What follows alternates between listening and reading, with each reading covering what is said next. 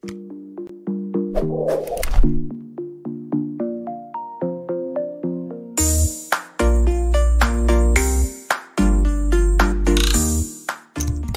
ini didukung oleh tokoig.id, toko Instagramnya orang Indonesia. Selamat pagi, salam bahagia kerabat desa Indonesia. Kembali lagi kita dalam Kipu Indonesia. Kipu-kipu tentang desa dalam satu semangat memuliakan desa-desa di Indonesia. Pagi ini ada salam yang berbeda mestinya karena kita kehadiran kakak pembina Pramuka, Praja Muda karena. Salam Pramuka. Oke, Kang Ali. Selamat pagi, apa kabar? Sehat? Selamat pagi, Mas Suryo. Alhamdulillah sehat. Gimana kabarnya sebaliknya? Oke, luar biasa ini apa kita bisa ngobrol-ngobrol uh, teman-teman pramuka juga semoga ada juga yang mengikuti acara ini.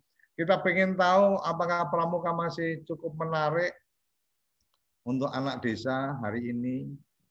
Apakah sudah tergeser dengan game online? Karena ikut pramuka itu salah satunya adalah karena ada gamenya, ada mencari jejak gitu kan, ada kemudian apa uh, bagaimana menerjemahkan apa bahasa bahasa sandi atau kemudian apa uh, aku masih ingat dulu kalau pengen dapat pertanyaan di situ tertulis aku belum mandi ya terus kertasnya dimasukin ke air terus ada tulisannya kayak gitu.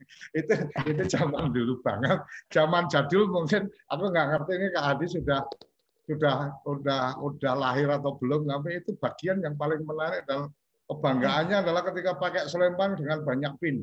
Nah, pin ini, pin ini, pin ini, oh ini apa pinter masak, oh ini apa cari jejak ini apa ini apa gitu kan morse apa. Itu itu satu kebanggaan dulu waktu di pramuka. Jadi kalau pas pramuka pakai selempang itu akan ketahuan siapa yang memang banyak prestasi siapa yang cuma ngikut-ngikut tukang masang tenda kan gitu. Oke iya, sebelum iya. ngobrol sama Kak Hadi karena pramuka panggilnya kakak bukan mas. Uh, sebelum ngobrol kita sama Kak Hadi ada satu apa video yang mungkin apa akan jadi pembuka untuk kita lebih lanjut ngobrol panjang sama Kak Silakan. Selamat datang kakak, selamat datang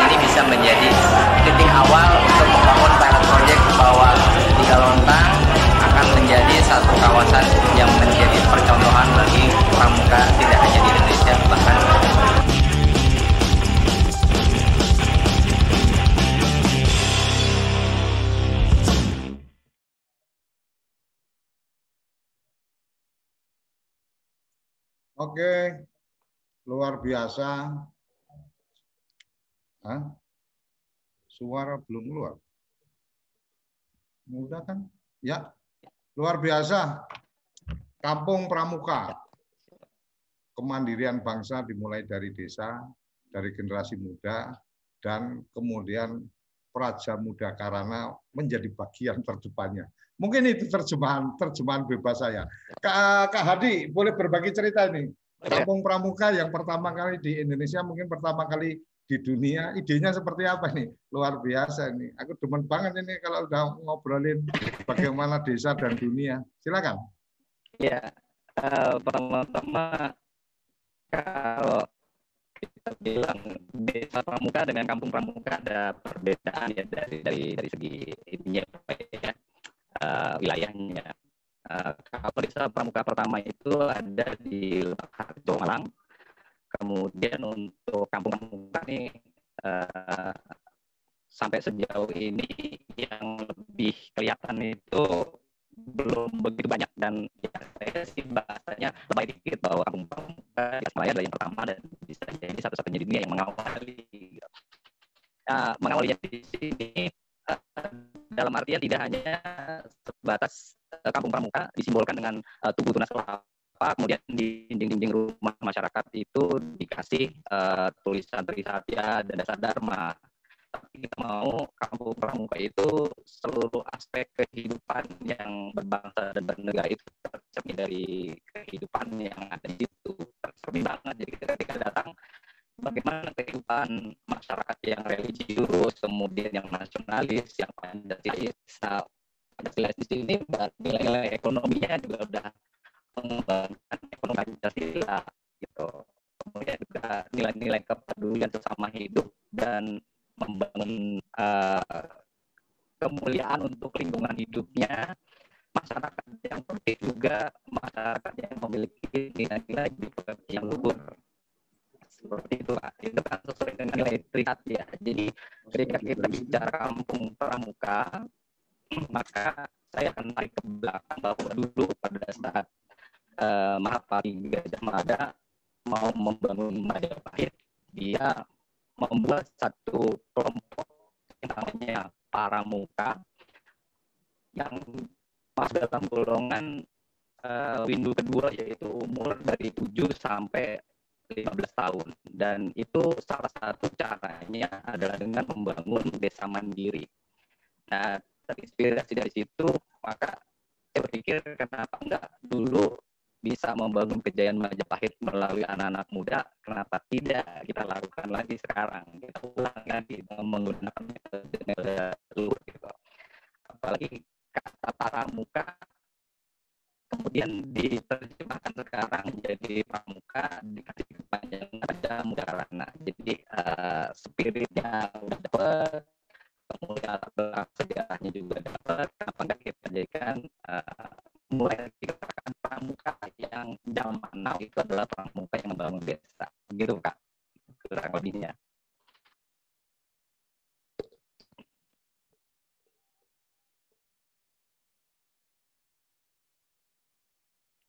halo?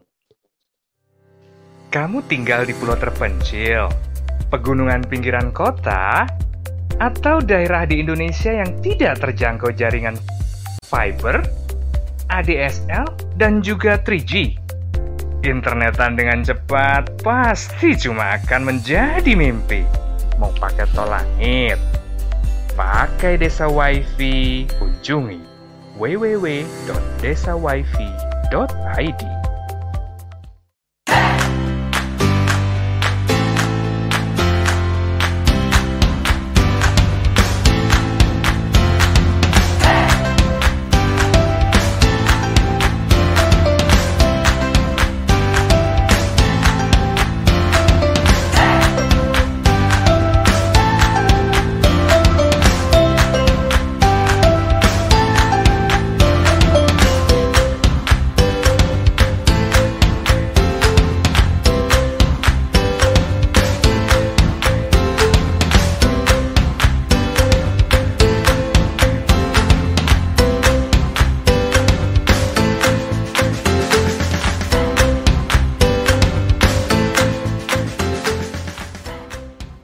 toko IG.id, toko Instagramnya orang Indonesia. Ayo, kandidat kepala daerah, manfaatkan kesempatan ini. TV Desa mengundang Anda bicara desa. 5 menit bisa. Bicara Desa. Sebuah program tayangan monolog konsep membangun dari desa. Dari kandidat untuk masyarakat. 5 menit bisa. Bicara Desa. Hanya di TV Desa. Oke, kembali lagi di uh, Kepoin Desa. Saya harus bergeser ke tempat yang lebih modern. Tadi ukir-ukiran ternyata agak agak agak bermasalah dalam sinyal saya. Ah, Kang Hadi, menarik ini. Tadi tadi sempat keputus sedikit, cuma saya sempat menangkap ada beda antara kampung pramuka dengan desa dan seterusnya. Kang Hadi mungkin bisa berbagi cerita idenya idenya berangkat dari mana itu kemudian mengkoneksikan kegiatan pramuka dengan satu kawasan mungkin kemudian uh, ke depannya mau kayak apa karena kan ini tantangannya menarik ya menurut aku ya tantangan menarik itu ya. artinya ketika kita dulu ikut pramuka itu salah satunya kan memang banyak keterampilan yang kita bisa dapat, tali temali, bagaimana kemudian bikin sesuatu itu dengan barang yang apa adanya, kemudian uh, tidur di tengah hutan dan seterusnya gitu kan. Nyari jejak sampai tersesat itu kan satu keasikan yeah. tersendiri. Kemudian jurit malam malam-malam ditakut-takutin gitu kan. Hari ini mau cari yang hantu-hantu di channel YouTube banyak teman-teman yang live di tempat-tempat angker banyak gitu kan Kemudian hari ini mau keterampilan-keterampilan ya mau saling bunuh, mau saling tembak, gamenya juga banyak. Ini kan satu tantangan tersendiri untuk kemudian ayo kamu ke yang real bukan ke yang virtual itu. Gimana nih Kak Hadi? Kak Hadi panggilnya harus Kak Hadi karena kakak pembina ini. Ya, ya. Jadi ini memang tantangan kita. Uh, rekan-rekan juga saya udah kasih gambaran bahwa ke depannya kita tidak hanya menghadapi krisis sosial ya, uh, krisis spiritual juga termasuk termasuk nanti akan berdampak kepada krisis ekonomi, kemudian krisis kebudayaan. Hmm. Nah untuk mengatasi itu kita uh, membuat satu gerakan yang namanya risetnya membangun Nusantara dalam artian riset saya ini kan uh, atau kode kehormatan setiap anggota pramuka. Nah, ini bagi saya adalah karakter dasar uh, untuk generasi Indonesia di masa depan. Nah, kita lihat pramuka ini salah satu yang memiliki apa kalau dibilang bisa uh, pencet tombol, tinggal pencet tombol. Semua pramuka dari kota sampai ke kampung itu ada. Tinggal bagaimana membangun uh, sinergitas, uh, kemudian integrasi dengan uh, skill dan potensi masing-masing. Nah, dengan program-program yang kita coba galang adalah bagaimana pramuka itu membangun dulu desanya atau kampungnya. Pertanyaannya kembali lagi, pramuka sejauh ini masih dinilai hanya kegiatan yang tangan yang seperti tadi Pak Suryo bilang uh, di padahal kalau kita uh, terjemahkan dari pramuka oleh pramuka untuk pramuka itu nanti ada juga bina diri, bina satuan dan bina masyarakat.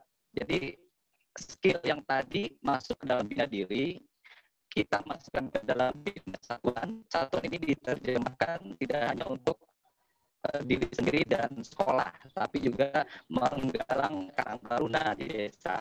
Kemudian nanti lanjut lagi bina masyarakat. Nah, pembinaan masyarakat ini uh, sesuai dengan risetnya yaitu ikut serta membangun masyarakat. Nah, di situ kita siapkan program-program. Nah, di antaranya adalah program-program pembangunan uh, ekonomi masyarakat. Kemudian untuk hal-hal yang tadi kayak semacam tantangan dengan industri 4.0 insya Allah program-program kita sudah sudah siap. Di antaranya itu uh, untuk membangun industri broadcasting kemudian sinematografi. Kita juga ada rekan-rekan yang siap membangun game developer. Jadi tinggal minta aja. Tapi pastinya kita perlu datang ke desa kita lihat jangan sampai kita membangun sebuah tempat tapi tidak sesuai dengan kebutuhan masyarakat itu dulu pak Oke. Ini apa yang akan sampaikan saya sayup-sayup karena memang apa agak putus-putus apa audionya tapi ada kita tangkap tentang uh, agenda Trisatya dengan apa Tri Tri, tri, tri pasti tiga lah. Ada Hmm. Trisatya itu berarti satu adalah satunya apa Pak? menjalankan- Satu dua tiganya apa? Menjalan satu menjalankan kewajiban terhadap Tuhan negara Oke. kesatuan Republik Indonesia dan mengamalkan Pancasila nah, itu poin satu poin Yang duanya menolong ses- menolong sesama hidup berusaha membangun masyarakat Oke, yang ketiga? Poin ketiganya menepati dasar agama atau sepuluh perbuatan moral gitu. Hmm, berarti satu itu tentang apa? eh, satu tentang apa tadi? Wah, aku baca tulisanku sendiri nggak bisa. kewajiban terhadap Tuhan Oh, kewajiban kepada Tuhan. Satu hubungannya sama Ya. Tuhan. Dua Betul. dengan hubungan menjaga kemanusiaan antar manusia atau gimana? ya Oke. Ya, jadi Ketiga. untuk poin saat eh, ketiga itu budi pekerti Ya. Yang pertama menjalankan kewajiban terhadap Tuhan, negara kesatuan Republik Indonesia dan mengamalkan Pancasila. Jadi itu masih satu rangkaian kalimat. Oh, Pancasila ya. Iya. Oke. Yang kedua menolong sama hidup dan ikut serta membangun masyarakat. Oke. Tuhan masyarakat terus yang ketiga? menepati dasar dharma. Yang ketiga apa Kak? Dasar Kesejahteraan? menepati Oh, Eh, eh. Oh, dasar dharma, dasar dharma pramuka itu. Ya. eh, ya Yang ketiga melaksanakan dasar dharma. menepati dasar dharma. Apa? Eh? Menepati Menepati dasar dharma. iya Oke, ketiga menepati dasar dharma. Jadi satu apa tentang bagaimana bertuhan dan Pancasila, bagaimana menjaga hubungan dengan apa dan keterlibatan di masyarakat dan ketiga menepati dasar dharma pramuka. Berarti masih masih masuk dalam wilayah memang tri ya. Trisatya ini agendanya adalah memang tetap dalam semangat kepanduan gitu ya, Kak? Iya betul. Ya, jadi kalau kita dengan sejarah Nusantara kan ada tri satya atau tiga jalan dan tri satyanya adalah tiga. Jadi untuk eh, bersungguh-sungguh sebagai generasi yang mengedepankan nilai-nilai ketuhanan, nilai-nilai eh, nasionalisme, kemudian eh, nilai-nilai dari Pancasila. Gitu, Pak. Hmm. Nah, sama Tadi, itu yang saya tadi, jadikan tadi bisa, tadi bisa eh, mungkin bergeser ke da- apa sekitaran situ audio apa sinyalnya supaya lebih bagus. Ini sayang banget luar biasa ide-ide atau apa gagasan-gagasan yang ada dari Kak Rohadi atau Kak Hadi Wijaya ini eh, Ya. apa menurut menurut saya eh, ini yang harus kita gelorakan lagi semangat anak-anak muda kita tentang bagaimana bertuhan, bagaimana berpancasila gitu kan. Karena bisa jadi Ya. hari ini juga banyak yang tidak mengenal dengan benar Pancasila itu seperti apa kan gitu. Jadi betul, Nah, betul. ini mungkin uh, sesuatu yang luar biasa. Kemudian bagaimana hubungan dengan masyarakat ini kan mungkin uh, saya menangkapnya ada satu pela- pelajaran etika, pelajaran moralitas di generasi kita yang kemudian juga harus dibangun lagi sebagai ciri khas orang Indonesia itu kayak apa sih gitu kan. Jangankan Iya, iya, sopan santun ini beberapa beberapa yang kita alami aja. Di masjid kita lagi sholat gitu kan? Dulu itu kalau namanya anak-anak mau lewat aja mesti ada menunduknya gitu kan apa permisi dan seterusnya. Sekarang ini ah, mungkin ah, kita melihat ya dengan apa PD gagah beraninya lewat depan orang tua juga apa uh, tegak kepala gitu kan. Ini kan ini kan satu satu yang kita kita rasakan hari ini yang memang perlu ada apa teman-teman atau ada perlu apa satu kondisi di mana perlu gerakan untuk kemudian apa gerakan penyadaran itu. Dan karena memang apa karena memang pandu sejati jadi yang terakhirnya tetap komitmen dasar dharma itu menjadi bagian yang utama. Artinya nggak bisa melepaskan itu. Kira-kira kayak gitu ya Kang Hadi ya? Ya begitu begitu. Uh, jadi luar biasa. Ya jadi uh, gambaran saya gini setiap pramuka pasti pernah mengikrarkan itu. Kalau Pak Suryo sudah pernah ya. pramuka pasti dengan itu itu adalah uh, aku berjanji demi matanku aku berjanji akan bersungguh-sungguh. Nah uh, saya garis bawahi akan bersungguh-sungguhnya itu sekarang dijanji apa ditagih ditagih oleh negara kita oleh bangsa kita oleh masyarakat kita gitu Hmm. gitu. Nah, sekarang saya ajak seluruh anggota pramuka yang jumlahnya itu kurang lebih sekarang ini 25 juta untuk ayo kita gotong royong kita selesaikan masalah bangsa dimulai dari membangun ketahanan masyarakat kan udah belajar nih akan lalai skillnya di pramukaan di gugus depannya sekarang bagaimana caranya kita membuat program-program yang harmoni dengan keinginan dari pihak desa kemudian keinginan dari masyarakat gitu. Caranya gimana? Ya kita masuk sebagai anggota masyarakat juga. Tidak mesti harus nunggu kegiatan baju pramuka turun tangan nggak bisa nggak masuk dalam bagian Karang Taruna contohnya. Kayak gitu pak. Hmm. Tapi ada ada yang menarik juga saya melihatnya.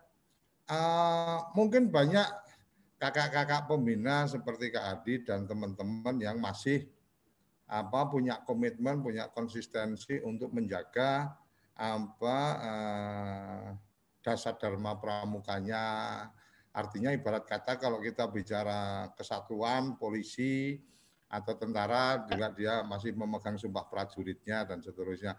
Uh, ya. Cuma kadang-kadang gini Kak Adi, apa uh, agak agak bergeser mungkin.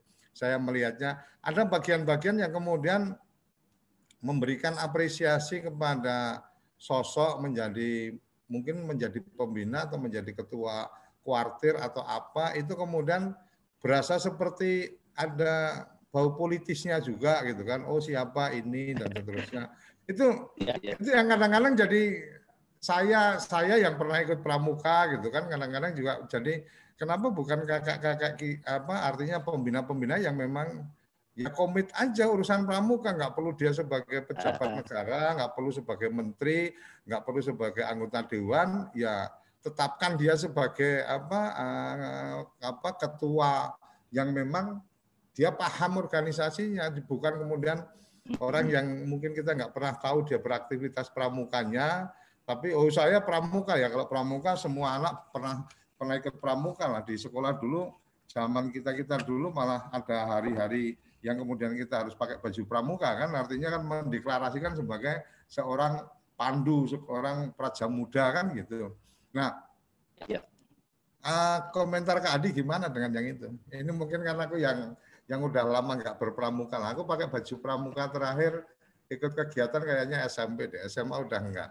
SMP itu masih ikut kita ada apa kemah apa di mana dan sebagainya. Tapi waktu kampus umpamanya aku waktu kampus ya kita berkegiatan hampir mirip dengan pramuka, pengabdian masyarakat, kemah bakti dan seterusnya tapi memang tidak pakai baju pramuka karena teman-teman pramuka kan ada sendiri itu apa uh, uh, unit kegiatan mahasiswanya gimana Kak Adi aku pengen pengen ya. dengar komentar yang masih punya keterikatan kuat dengan dasar dharmanya masih menjaga itu kemudian dengan fenomena yang seperti itu oh bupati dijadiin ketua apa oh anggota dewan ya. dijadiin ya. apa Nah, itu kira-kira gimana kak?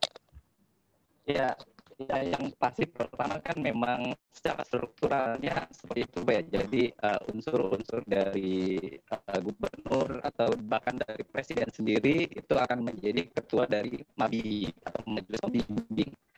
Itu udah udah uh, struktur organisasinya seperti itu. Nanti yang membedakan adalah uh, ketua dari kwartir. Nah, ketua dari kwartir ini dipilih berdasarkan uh, katakanlah mus panitra atau mus sawarah uh, daerah atau musyawarah kwartir di mana nanti uh, ada yang positifnya uh, kita bisa selas dengan program-program dari pemerintah uh, positifnya ada dampak negatifnya yaitu kalau kita bicara uh, keberpihakan jadi uh, memilih uh, pengurus-pengurus kuartir yang memihak dan bisa menjalankan hanya program-program yang berbasis ekonomi bukan berbasis untuk uh, pada kalau bahasanya untuk kita yang pramuka membangun ketahanan uh, masyarakat kayak gitu pak. Hmm. Oke, okay. uh, mungkin mungkin uh, Kak Adi bisa kasih gambaran. Uh, kerabat desa yang menyaksikan acara ini mungkin kan ada juga yang jadi perangkat desa, mungkin kepala desa atau tokoh-tokoh desa dan seterusnya. Meng mengkoneksikan Karang Taruna aja itu juga satu tantangan tersendiri. Artinya ya. bagaimana kemudian Karang Taruna itu dihidupkan, uh, digerakkan menjadi salah satu bagian elemen yang menguatkan apa uh, proses pembangunan desa atau proses apa uh, peningkatan kesejahteraan masyarakat desa gitu kan. Terus ini pramuka. Pramuka kemudian bisa jadi dalam apa kependekan berpikirnya melihat pramuka itu melihat anak-anak kan gitu. Melihat anak-anak. Iya, iya. jadi melihat pramuka itu melihat anak SD yang baris berbaris gitu kan. Terus pada pamit ya. kemah gitu kan di lapangan desa yang biasanya tidur di rumah masing-masing sekarang tidurnya di tenda di lapangan gitu kan. Ya. anak-anak SMP dengan kegiatan yang beda.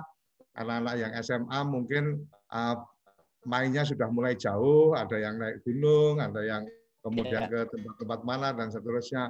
Jadi mungkin memandangnya masih seperti itu. Sementara jiwa kepanduan itu kan sudah mestinya sudah tertanam di mereka, di benak mereka yang kemudian bisa juga ini menjadi satu elemen yang menguatkan atau elemen yang menjadi uh, daya ungkit untuk pergerakan apa pembangunan desa gitu.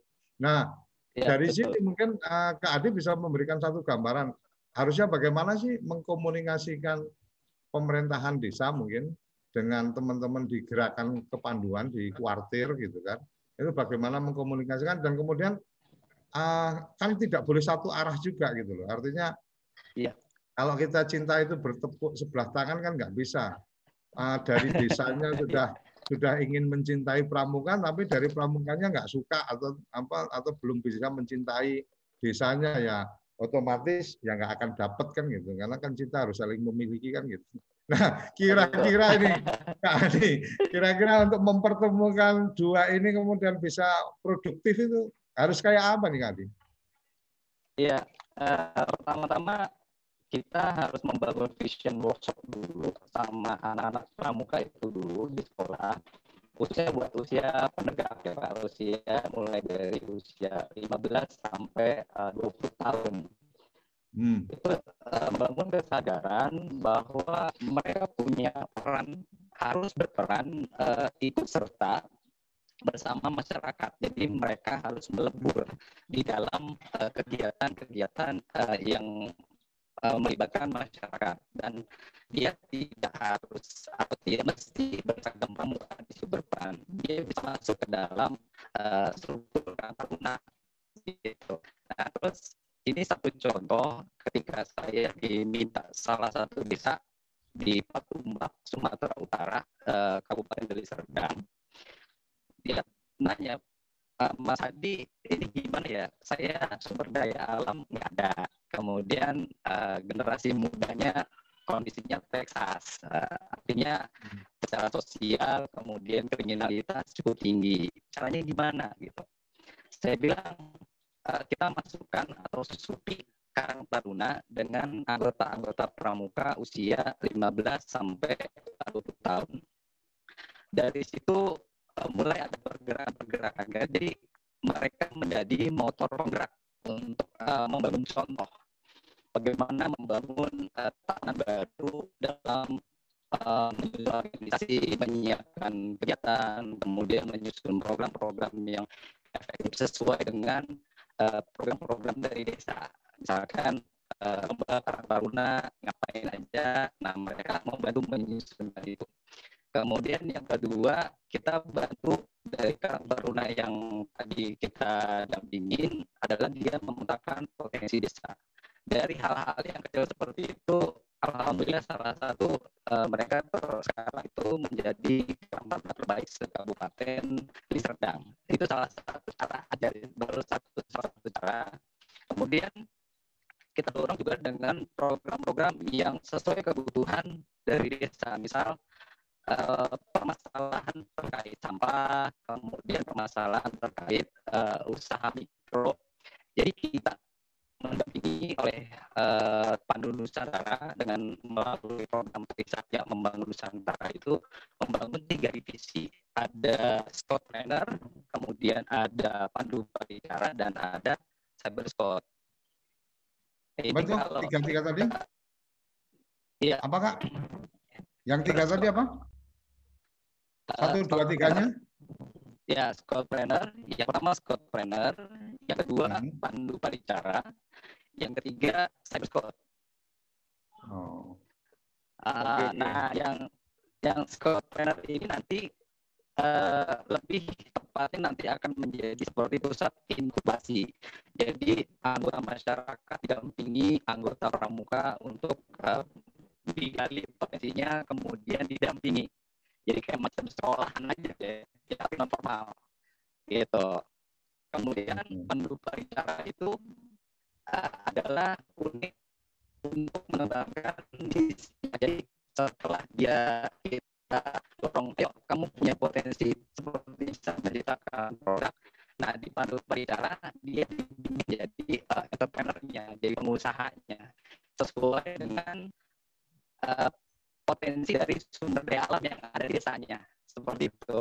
Nah, nanti kan pasti ada entrepreneur itu menjadi manajemen, kemudian Pandu Paricara itu menciptakan produk, Cyberscope ini adalah pasukan yang akan membantu memasarkan baik offline maupun online kayak gitu pak. Oh, artinya artinya mengkaitkan ini ya secara berkegiatan kepanduan itu kemudian uh, masuk juga dalam wilayah bagaimana peningkatan apa potensi diri dan apa uh, lanjutannya ke bagaimana berkegiatan ekonominya gitu kan. Betul, betul.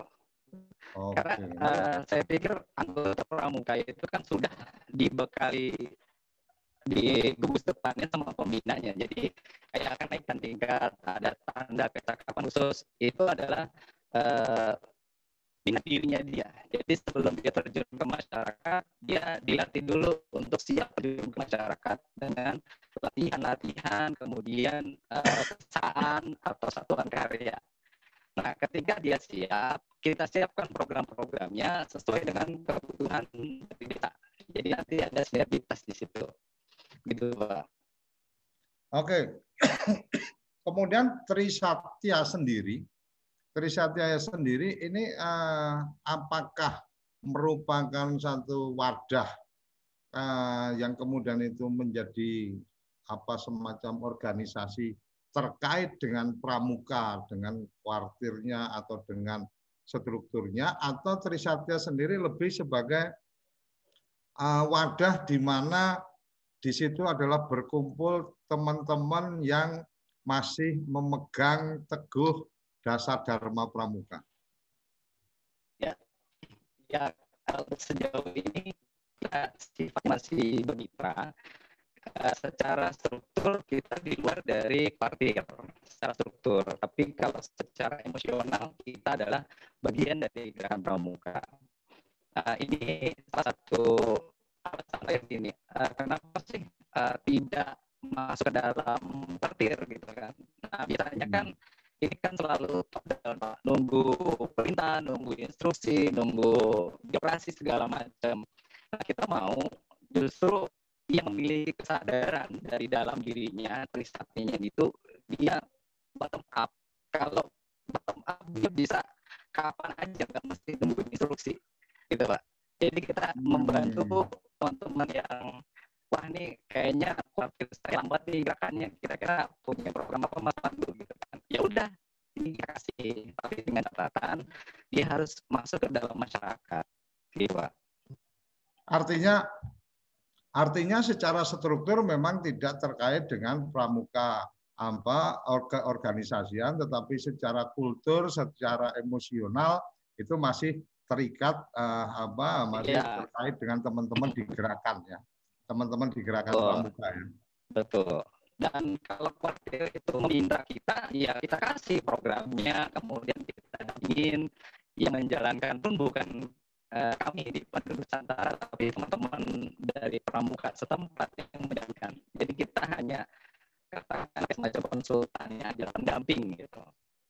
Dalam dalam posisi legal standing Mhm. atau dalam posisi ke apa secara aturan apa di Ya. apa aturan di pemerintahan uh, hukumnya itu Trisatya itu apakah foundation yayasan atau kemudian perkumpulan atau apa?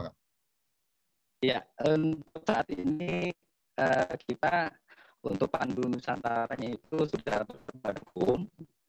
Eh, itu jatuhnya perkumpulan komunitas lah, eh, himpunan, perhimpunan. Gitu. Oke.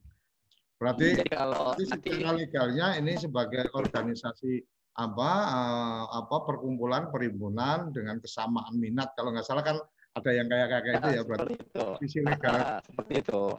Nah berarti dalam Iya. posisi legalnya eh, bisa melakukan apa sinergi atau bisa melakukan kerjasama dengan para pihak untuk kemudian oh ini loh program-program yang kami punya yang kemudian dengan Ya, um, visi misi dengan ideologi yang sudah ditetapkan seperti ini dan seterusnya akhirnya betul. uh, bisa berpartnership dengan siapa saja kira-kira kayak gitu kak Betul. Ya betul. Dan dengan catatan yang bergabung di kita ini mem- memilih standar apa yang tadi Trisatya tadi, Pak.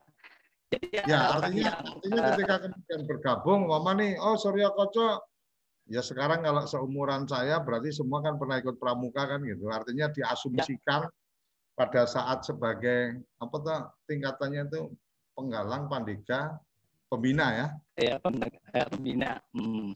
Nah, kan ada ada tiga tingkatan tuh kan. Artinya kalau Ya. SD dulu apa, kalau dulu kan ada kaitannya siaga, sama ada penggalang. kan. Hmm. Nah, mungkin aku apa nggak sampai ikut yang pendidikan sampai di pembina atau apa gitu kan, cuma sampai pada level yang bawah gitu kan. Nah, secara tidak langsung kan pada saat pertama kali bergabung kan kemudian kita membuat apa janji sumpah gitu kan sebagai seorang pandu dan seterusnya. Nah, ketika aku mau bergabung di apa di tempat eh, komunitasnya Akang ini, berarti itu menjadi salah satu bagian yang kemudian kita review lagi bahwa oh ya aku punya komitmen masih tetap menjaga itu dan seterusnya termasuk yang Trisatya tadi eh, bagaimana berhubungan dengan apa Tuhan dan memahami Pancasila, bagaimana bersosialisasi ke masyarakat dan bagaimana tetap berkomitmen dengan dasar dharma kan gitu. Nah, ketika kemudian bergabung itu otomatis aku menjadi bagian mengikuti kegiatan-kegiatan yang ada di situ dan seterusnya. Next-nya adalah apakah kemudian organisasi ini punya cabang-cabang atau punya apa eh, cap, apa chapter atau mungkin punya perwakilan atau kemudian Ya. karena memang sekarang ini sudah dunianya sudah digital, borderless, nggak ada batas-batas wilayah itu, maka semua semua keanggotaannya itu ada di apa di satu apa di satu, di satu organisasi ini bahwa mereka ada di mana dan seterusnya itu koordinasinya melalui apa media-media digital atau atau gimana nih Kang? Karena kan kalau kemudian pada akhirnya ketemuannya cuma ketemuan apa virtualan terus gitu kan nggak bisa benar-benar merasakan ademnya Bogor, nggak bisa benar-benar bisa merasakan apa talasnya Bogor dan seterusnya. Gimana Kang? Ini perjalanan kita eh, setiap anggota pramuka adalah bagian dari Pandu Nusantara eh, secara Hmm. emosional karena eh, kata dasarnya adalah Trisatya menjadi energi untuk membangun negeri kita. Jadi selama dia punya Trisatya dan mau uh, menerapkan program-program yang kita buat, dia adalah bagian dari keluarga kita. Kemudian uh, apakah ini ada chapter chapternya gitu. Ada ada bagian-bagian uh, kita seperti satu. Jadi kalau misalkan kita di uh, katakanlah di Labuhan Batu butuh bantuan untuk program kita kasih gitu terus kalau misalkan memang membutuhkan kehadiran kita kita siap baru mendampingi dan nanti setelah kedatangan pertama berikutnya kita memberikan pendampingan seumur hidup gitu. Oke. Okay. Dan itu termasuk nanti ke masyarakat yang dia bisa Pak. Oke, Kak Adi, ini uh, respon di uh, YouTube kita juga apa sudah pada masuk. Saya coba bacakan ada apa Herman Nur Mala 143 keren Kak, siap. Junilawati R menyimak, terima kasih. Pardi. Oh ini Geni Langit Magetan. Nah, ini Geni Langit Magetan bagian yang apa kita ke depan akan ada pentas rakyat dari sana live di TV Desa. Kemudian ya, uh, Kang Dedi Indaryanto hadir. Nah, yang menarik ini apa ditanyakan dari Juni Junilawati. Kak, Kak Junilawati tanya gimana cara gabungnya Min. Oke, ini langsung dijawab oleh Kak Hadi, uh, uh, Kak Junilawati. Jadi Gimana cara gabungnya nih Kak Hadi untuk apa ke gabung di Pandu Nusantara atau gabung di apa yang tadi apa eh, kita uh, dengar dari Kak Hadi. Silakan Kak Hadi. Ya. Uh, kita membuka pendaftaran itu bisa langsung ke Pandu Nusantara ya atau bisa ke website kita uh, www.scottpreneur.com apa Scottpreneur Scottpreneur Scottpreneur Scottpreneur ya. Oke nanti Kak Adi ya. setelah acara ini mungkin Kak Adi bisa masuk ke apa uh, YouTube kita dan memberikan respon di chatting YouTube supaya uh, ke kawan-kawan uh, pandu seluruh Indonesia yang kemudian pengen apa bisa bergabung, pengen bisa berkolaborasi karena masih punya jiwa kepanduannya, masih punya rasa apa rasa coklat pramukanya gitu. karena karena buat buat kita pramuka itu sesuatu yang luar biasa di apa di masa-masa itu jadi uh, terpilih jadi anggota yang ikut berangkat apa jambore itu udah sudah satu kebanggaan yang luar biasa dulu itu kalau ya. kalau kita bisa apa kita aktif di pramuka kemudian terpilih jadi peserta mewakili sekolah kita untuk ikut jambore gitu kan oh itu udah uh, sekampung harus dikasih tahu semua bahwa anak saya ikut uh, apa ke Cibubur yeah. sekian lama oh itu udah luar biasa dan saya udah agak lama nggak menemukan apa suasana itu artinya suasana kebanggaan apa orang tua ketika anaknya apa berpramuka dan seterusnya. Iya. Ini ini ini yang mungkin menjadi challenge atau menjadi tantangan untuk Kak Adi dan teman-teman dan mungkin saya juga karena saya juga pernah merasakan berpramuka gitu kan. Pernah merasakan bangga karena juara cari jejak gitu kan. Itu kan sampai di iya. tenda itu oh, ceritanya heboh luar biasa kan gitu. nah ini uh, apa uh, luar biasa Kak Adi. Jadi nanti aku minta apa Kak dan teman-teman mungkin dari apa dari gerakan ini bisa memberikan informasi-informasi di chatting apa uh, YouTube channel kita karena memang acara ini dia siaran secara langsung melalui satelit apa Merah Putih dan satelit Nusantara 1 bisa juga diakses uh, melalui aplikasi uh, Genflix juga uh, aplikasi Kubo di apa di handphone, di smartphone apa kawan-kawan semua gitu kan. Cuma kalau menyaksikan di situ kan otomatis sudah selesai nih, nanti acara sudah selesai.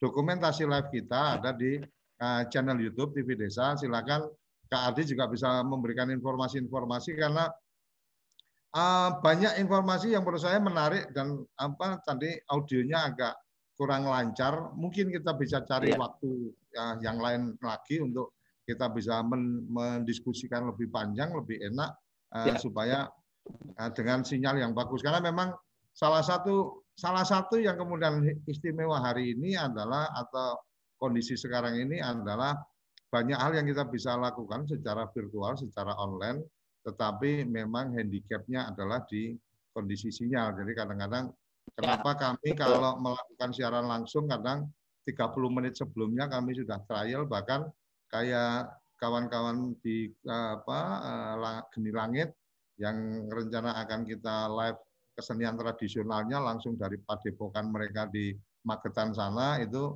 eh, bahkan berapa hari sebelumnya kita sudah trial dulu posisinya kayak apa, sinyalnya kayak apa dan seterusnya karena memang kalau sudah live kemudian ada hambatan di sinyal ini memang ya. udah udah nggak bisa apa-apa lagi. Tapi oke, saya ya. kita sudah banyak menangkap nih ya, ide-idenya dari uh, Kak Rohadi dan teman-teman. Ada satu uh, mungkin bisa disampaikan apa secara pelan-pelan program yang sekarang sudah berjalan atau yang kemudian sedang dikembangkan dan kemudian ini apa bisa menjadi ruang untuk teman-teman yang apa kangen atau yang masih pengen kemudian berkegiatan dengan satu semangat apa dasar dharma pramuka ini apa ini berjalan itu eh, Kak Adi bisa berbagi cerita nih programnya apa nih yang sekarang sudah berjalan atau mungkin di samping memang nanti bisa apa mengunjungi website dan mengunjungi apa media-media uh, informasi yang memang sudah disiapkan. Silakan Kak Adi. Ya. Uh, ini Pak, eh, program-program uh, yang sudah berjalan itu di antaranya adalah workshop-workshop atau seminar-seminar uh, untuk memberikan vision workshop. Jadi kita ada kurikulum, kurikulum itu ada lima. Yang pertama vision workshop atau membuka wawasan uh, tantangan pramuka ke depan dan masyarakat uh, dan juga bangsa kita ke depan apa kemudian si pramuka itu bisa melakukan apa dengan kemampuannya sekarang. Kalau belum mampu, maka masuk dulu ke inkubasi di entrepreneur. Kemudian setelah dia mendapatkan pembekalan, masuk ke tahapan berikutnya yaitu basket marketing di bagian dari kurikulum. Kurikulum keduanya adalah basket marketing. Jadi dia melakukan uh, basket basket keranjang yang kedua, yang kedua apa? Yang pertama vision workshop. Yang kedua? Ya, basket marketing. Apa? Basket, basket. Basket. Keranjang pemasaran. Ya. Oh, market. Ya, jadi ini salah satu kegiatan si Pramuka uh, melakukan penetrasi pasar seperti sales lah, door to door sambil memberikan edukasi tentang pola hidup bersih dan sehat. Nanti hmm. setelah itu ada pendekatan emosional, bapak makannya apa, minumnya apa, penyakitnya apa. Nah, nanti dari situ baru kita bisa petakan permasalahan masyarakat di RT ini kebanyakan bisa kita temukan penyakit mah. Kenapa bisa penyakit mah? Karena ini, ini jadi udah ada data. Nah, kemudian kalau misalkan ini adalah masalahnya di air minum yang dikonsumsi tidak bersih. Nah, kita keluarkan program atau air sehat Indonesia. Kayak gitu. Nah, program itu menghasilkan apa? Menghasilkan produk minum yang bekerja sama dengan pemerintah desa supaya apa? Bisa menciptakan air minumnya sendiri. Jadi tidak uh, impor lah impor dari daerah luar atau dari perusahaan luar tapi itu membangun perusahaan sendiri di mana bisa uh, dilakukan oleh bumdes kita bantu teknologi empat gunanya seperti itu nanti baru lanjut lagi kalau memang itu akan dibangun sebagai usaha kita masuk tahapan yang uh, ketiga yaitu latihan manajemen dan investasi gitu. Hmm. Nanti lanjut lagi ya uh, bagaimana menciptakan itu sebagai klaster produksi yang bisa uh, menghibur masyarakat. Jadi kegotong royongannya itu bangun juga bisa melibatkan masyarakat untuk uh, bisa dijadikan tenaga kerja. dari potensi sumber daya alamnya dikelola oleh masyarakatnya kita bantu untuk uh, mulai dari pembuatan konsep teknologi tepat guna sampai pemasarannya seperti itu pak. Yang ada logonya kita bantuin logonya. Gitu. Nah saya sempat kirim sama Mas Bian contoh uh, produk-produk yang sudah berjalan jadi di panduan itu kalau berbagi sampah ada bumi kardus bisa di, di IG ya bumi kardus. Kemudian untuk uh, minuman juga ada. Uh, kemudian juga yang sifatnya untuk jasa ada semua. Pokoknya pramuka udah ada semua tinggal maunya bagaimana desa. Kita siap memberikan dampingan seperti itu Berarti ada tiga ya. Satu tentang bagaimana ya. apa membangun visi.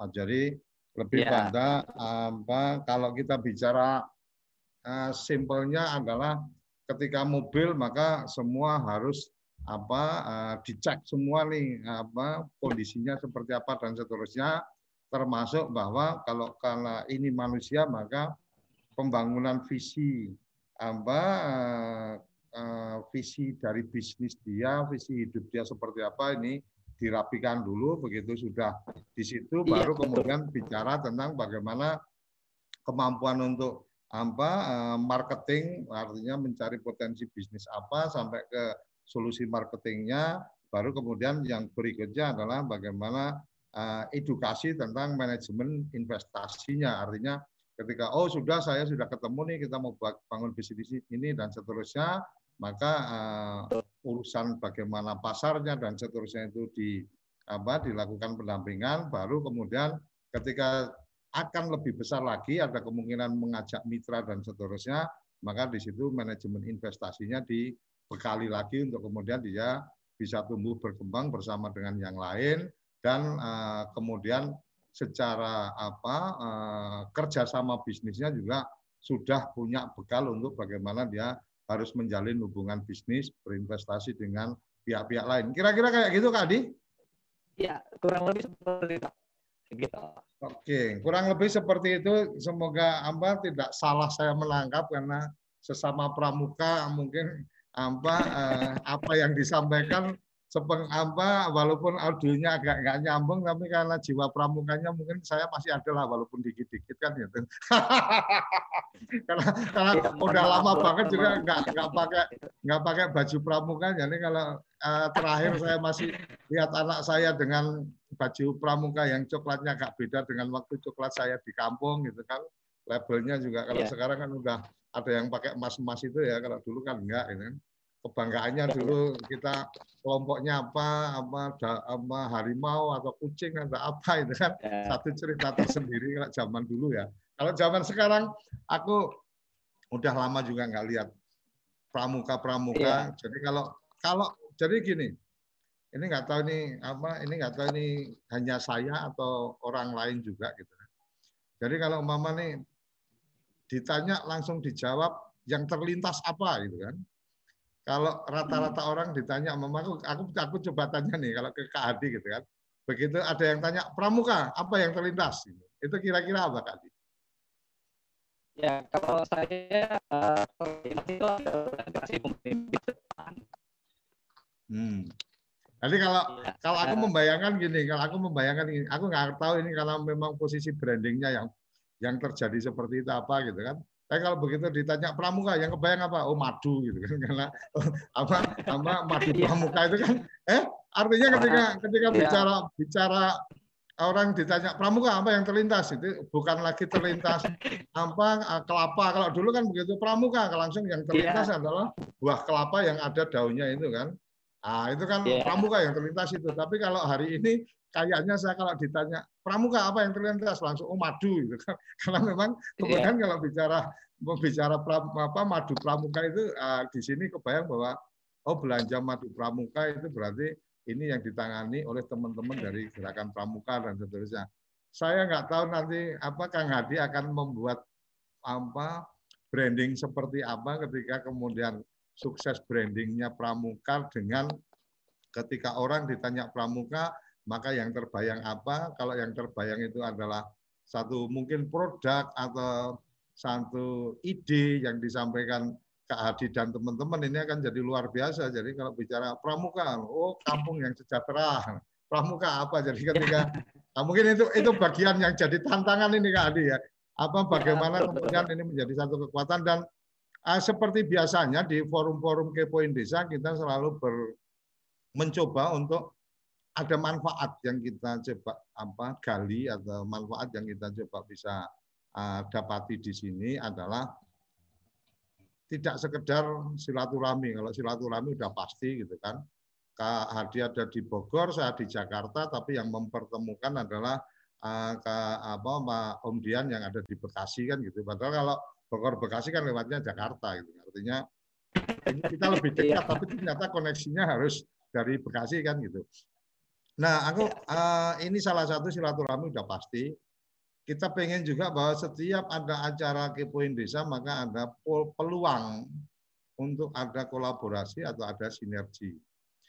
Dari yang ya. tadi disampaikan, aku melihat bahwa ada ada yang menarik dari uh, Kak Adi tadi adalah oh ada nih pelatihan dengan apa fase-fasenya ada tiga apa uh, pelatihan yang kemudian apa ah, itu sudah disiapkan oleh teman-teman. Kemudian ada juga yang tadi selenting tapi buat kita sangat menarik luar biasa buat saya terutama adalah ketika bicara nanti setelah visi kemudian tadi tentang market, tentang pasar, tentang produk dan seterusnya. Sebelum masuk ke manajemen investasi tadi sempat menyebut kata bumdes gitu kan. Buat saya ini sesuatu yang luar biasa karena BUMDes itu membuat saya lebih dalam konteks bagaimana BUMDes itu adalah terjemahan langsung dari Undang-Undang Dasar tentang ekonomi Indonesia, yaitu uh, badan usaha milik negara yang dalam wilayah kecilnya itu adalah badan usaha milik desa. Di situ ada badan apa perseroan uh, perusahaan jawatan yang kemudian intinya adalah memberikan pelayanan, ada perusahaan umum yang intinya ada pelayanannya tapi juga ada bisnisnya, ada perseroan yang kemudian murni bisnis tetapi dengan apa mungkin tetap memperhatikan agenda-agenda kepentingan kemasyarakatan. Jadi BUMDes sangat ya. memungkinkan yeah. untuk bermain di wilayah itu dan Kak Adi tadi juga sempat menyebut uh, BUMDes di situ. Artinya ikatan dengan desa ini bukan sesuatu yang jauh, uh, sesuatu yang kemudian tidak terkonek karena ketika menyebut itu maka pasti apa memahami juga agenda-agenda desa kan itu. Nah, uh, kembali ke harapan bahwa setiap kepoin desa selalu ada apa selalu ada harapan baru, selalu ada agenda baru yang kemudian dalam semangat memuliakan desa-desa di Indonesia. Ini tantangan yang mungkin apa saya ingin sampaikan ke Kak Adi dan uh, sekaligus closing statement karena waktu kita juga tinggal dua menit lagi uh, apakah mungkin kita berkolaborasi TV Desa dengan teman-teman dari Hadi dan teman-teman untuk kemudian membuat satu program edukasi, satu program edukasi dengan semangat kepanduannya tetap di uh, tetap ada mewarnai, tetapi bahwa edukasi itu juga edukasi untuk keperluan publik, untuk keperluan masyarakat desa terutama karena memang TV Desa kami membawa semangat edukasi dan kami punya agenda 80% siaran kami akan berisi edukasi.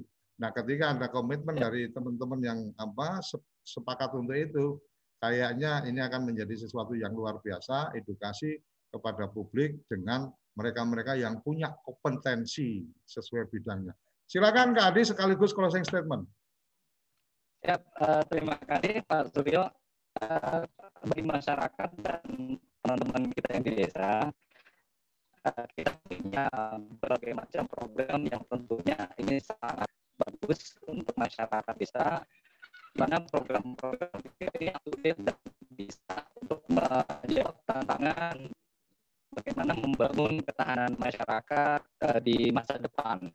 Baik sektor sosialnya kemudian ekonominya juga kebudayaan dan teman-teman pramuka yang ada di Indonesia insya Allah memiliki kompetensi yang bisa untuk menjawab uh, kebutuhan dari uh, tenaga-tenaga terampil yang siap untuk membantu uh, memberdayakan masyarakat, membantu membangun kesejahteraan desa. Adapun untuk program-program, insya Allah nanti kita akan bantu share dan yang paling penting dari program desa yang adalah memberikan pendampingan seumur hidup. Jadi teman-teman yang sudah menerima pelatihan tidak akan dibiarkan berjalan sendiri, tapi kita bantu mendampingi mulai dari membuat logo sampai bagaimana menembus pasar internasional. Seperti itu, Pak. Oke, luar biasa. Ada kata kunci yang sudah saya dapatkan. Sangat mungkin ada kolaborasi, ada sangat mungkin ada sinergi antara antara kita. Kami di media punya sarananya, teman-teman punya apa punya kontennya. Jadi ibarat kata kalau dari salah satu tamu kita yang pernah menyampaikan, konten is king, but distribution is queen. Sampean punya konten bagus, kalau tidak ada yang mendistribusikan, maka hanya raja yang tidak punya ratu kan gitu.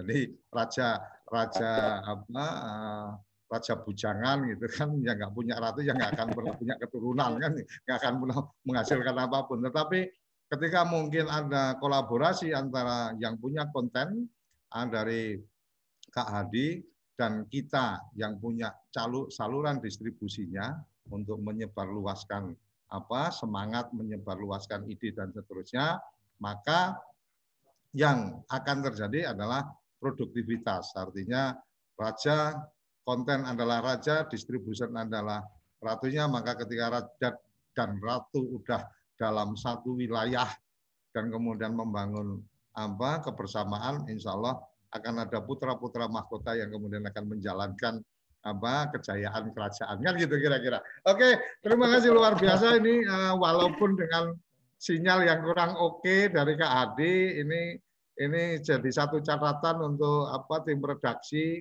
uh, Kak Om Dian dan teman-teman. Jadi mungkin uh, satu hari atau apa berapa waktu sebelum kita apa terkoneksi itu memastikan sinyalnya sehingga oh kalau di rumah kurang pas mungkin cari apa tempat dulu pagi-pagi harus pura-pura ngopi di mana untuk dapat sinyal bagusnya dan seterusnya.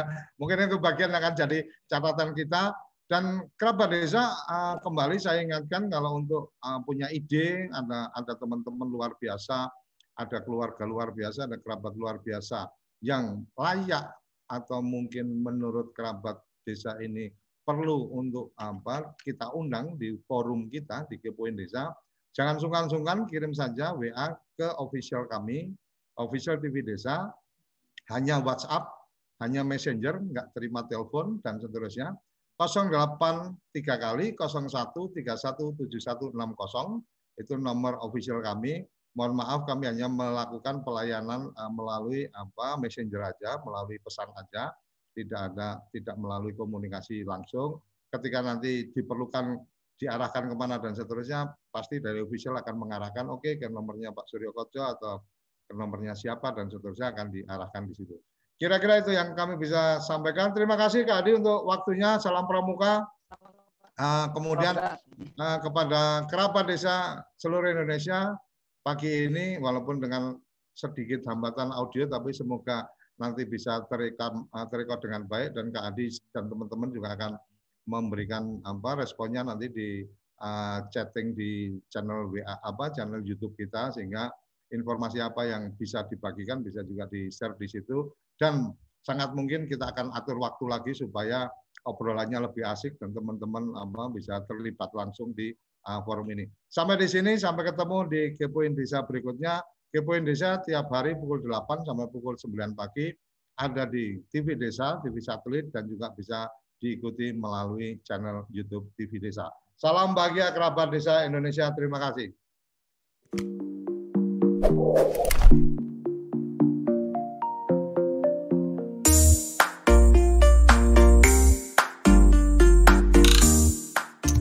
Cara ini didukung oleh